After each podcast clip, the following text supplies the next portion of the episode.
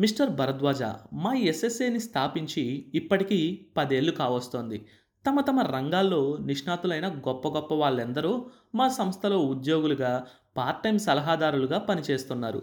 వ్యాపారం ఆఫీసు బాధలు భార్యాభర్తల మధ్య గొడవలు లాంటి చిన్న చిన్న సమస్యలే కాకుండా అంతర్జాతీయ సంబంధాలు షేర్ మార్కెట్లు వంటి ఎన్నో సమస్యలకి మేము పరిష్కారం చెప్పాము. ఇప్పటి వరకు మేమెప్పుడూ ఓటమిని ఎదుర్కోలేదు. ఇన్ని సంవత్సరాల తరువాత మొట్టమొదటిసారిగా మీ కేసులో ఎదుర్కోవాల్సి వచ్చింది. వింటున్న భరద్వాజ ఉలిక్కిపడ్డాడు. అన్ని కేసులు పరిశీలించినట్టే చాలా మామూలుగా మీ కేసు పరిశీలించడం మొదలుపెట్టాము. కానీ మేము ఊహించని విధంగా రిజల్ట్స్ వస్తుంటే కంగారు వేసింది. ఒక స్పెషలిస్టు ఇచ్చిన రిపోర్ట్కి మరో నిపుణుడు ఇచ్చిన రిపోర్ట్కి అస్సలు సంబంధం లేకుండా ఉంది. ఈలోపు పాఠకులను సర్వే చేయడానికి వెళ్ళిన వాళ్ళు తమ తమ నివేదికలు కూడా అందించారు. అవి చూస్తే మాకు పూర్తిగా మతిపోయింది. ప్రజలకేం కావాలో మాకు తెలియటం లేదు. కానీ అసలు వాళ్ళకేం కావాలో వాళ్ళకే తెలియటం లేదని మాత్రం నిశ్చయమైంది. తలోకరు తలోక రకంగా చెప్పారు. సగటు పాఠకుడు ఎవరో నిర్ణయించటానికి మేము చేసిన ప్రయత్నాలన్నీ విఫలమయ్యాయి. దాంతో పట్టుదల పెరిగి మరిన్ని కొత్త పద్ధతుల్లో మరింతమంది నిపుణులను ఈ పనికి ప్రవేశపెట్టాము. దీనివల్ల మీరిచ్చే ఫీజు కన్నా మాకు అయ్యే ఖర్చు ఎక్కువ. అయినా దీనికి వెనకాడలేదు. దీన్నో ఛాలెంజ్లా తీసుకున్నాము. అయినా ఫలితం లేకపోయింది. వెయ్యి పేజీల రిపోర్ట్ అయితే తయారైంది కానీ ప్రజల టేస్టు మీ ఓటమికి కారణం మాకు తెలియలేదు. సారీ భరద్వాజ ఇదిగో మీ చెక్. మీరు అడ్వాన్స్గా ఇచ్చినది తిరిగి ఇచ్చేస్తున్నాము. భరద్వాజ చాలాసేపటి వరకు ఏమీ మాట్లాడలేదు. మాట్లాడటానికి కూడా ఏమీ లేదు. ఎస్ఎస్ఏ సంస్థ కూడా దీనికి కారణం కనుక్కోలేకపోయిందంటే ఇక ఎవ్వరూ కనుక్కోలేరు. అతడు చేయి సాసి చెక్ తీసుకొని లేచి నిలబడ్డాడు. అదే చేత్తో ఎండీకి షేక్ హ్యాండ్ ఇచ్చాడు. రెండు చేతులు జేబులో పెట్టుకొని అతడు మెట్లు దిగుతుంటే పక్కన నుంచి హలో అని వినపడింది. తల తిప్పి చూశాడు. కీర్తి దగ్గరగా వస్తూ ఎక్కడి నుంచి? మా ఎండి దగ్గర నుంచా? అన్నాడు. అవును. అంతా చెప్పాడా? అని అడిగాడు కీర్తి. చెప్పాడు. ఇద్దరు కార్ వైపు నడుస్తున్నారు. కొద్దిగా వైన్ తీసుకుందామా? అని అడిగాడు కీర్తి. ష్యూర్ ఇద్దరు కారులో బయలుదేరారు. కీర్తి అన్నాడు. ఈ కన్ఫ్యూజన్ అంతా మా డిపార్ట్మెంట్ వాళ్ళు ఇంటింటికి తిరిగి సర్వే చేసి తీసుకొచ్చిన సమాచారం వల్లే వచ్చింది. మొత్తానికి తెలిసిందేమిటంటే తమకేం కావాలో ప్రజలకే తెలియదని. మరి మీరేమనుకుంటున్నారు డాక్టర్? వెల్ ఒక మానసిక శాస్త్ర నిపుణుడిగా నేను గుర్తించింది ఏమిటంటే రచయిత పాఠకుల అభిప్రాయాల మీద నిద్రాణమైన కోర్కెల మీద రచనలు చేస్తాడని. మగవాళ్ళు హీరోతో తమని తాము గుర్తించుకోవడం ద్వారా స్త్రీలు హీరోయిన్లో తమ ఊహల్ని నిక్షిప్తం చేయటం ద్వారా రచనల్ని పాపులరైజ్ చేస్తారు. డాక్టర్ ఎస్ఎస్ఏ నియమించిన కమిటీలో మీరు సభ్యులే కదా మీ ఉద్దేశం ఏమిటి? అని అడిగాడు భరద్వాజ.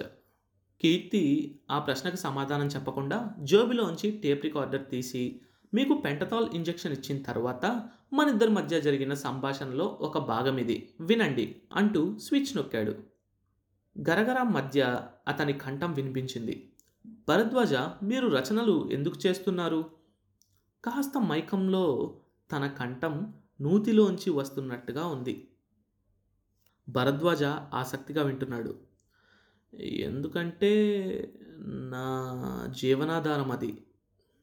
మామూలు నవలకి పాపులర్ నవలకి తేడా ఏమిటి? ఉన్న పరిస్థితులు ఉన్నట్టు రాసి పాఠకుడి ఆలోచనలని విస్తృతం చేయడం ద్వారా నిర్దిష్టమైన అభిప్రాయాన్ని కలిగించేది మంచి నవల. అదే కథలో కావలసిన దానికంటే ఎక్కువ హింస డ్రామా సెక్స్ విపరీతమైన అపార్థాలు వగైరా చొప్పిస్తే అది పాపులర్ నవల. కీర్తి టేప్ రికార్డర్ ఆపు చేస్తూ భరద్వాజ వైపు చూశాడు. ఒక ఫైల్ మూసేశాక దాని గురించి మాట్లాడడం మా సంస్థ నియమాలకి విరుద్ధం. అయినా ఈ కేసు విషయంలో మీకు మేము ఏ విధమైన సంతృప్తికరమైన సమాధానాన్ని చెప్పలేదు కాబట్టి. మీ గురించి నా పరిధిలో నేను అనుకుంటున్న ఒక విషయాన్ని చెప్పాలనుకుంటున్నాను. కానీ అది కేవలం నా వ్యక్తిగత అభిప్రాయం మాత్రమే. దీనికి ఎస్ఎస్ఏకి ఏ సంబంధము లేదు. నోటి దగ్గర పెట్టుకోబోతున్న గ్లాసుని చప్పున క్రింద పెడుతూ తప్పకుండా చెప్పండి Keerthi. I'll be always thankful to you అన్నాడు భరద్వాజ. ఒక రచయిత ఎందుకు రాస్తాడు అనడానికి మూడు సమాధానాలున్నాయి. డబ్బు కోసం పాపులారిటీ కోసం. తన అహాన్ని నిజాయితీగా సంతృప్తిపరచుకోవటం కోసం.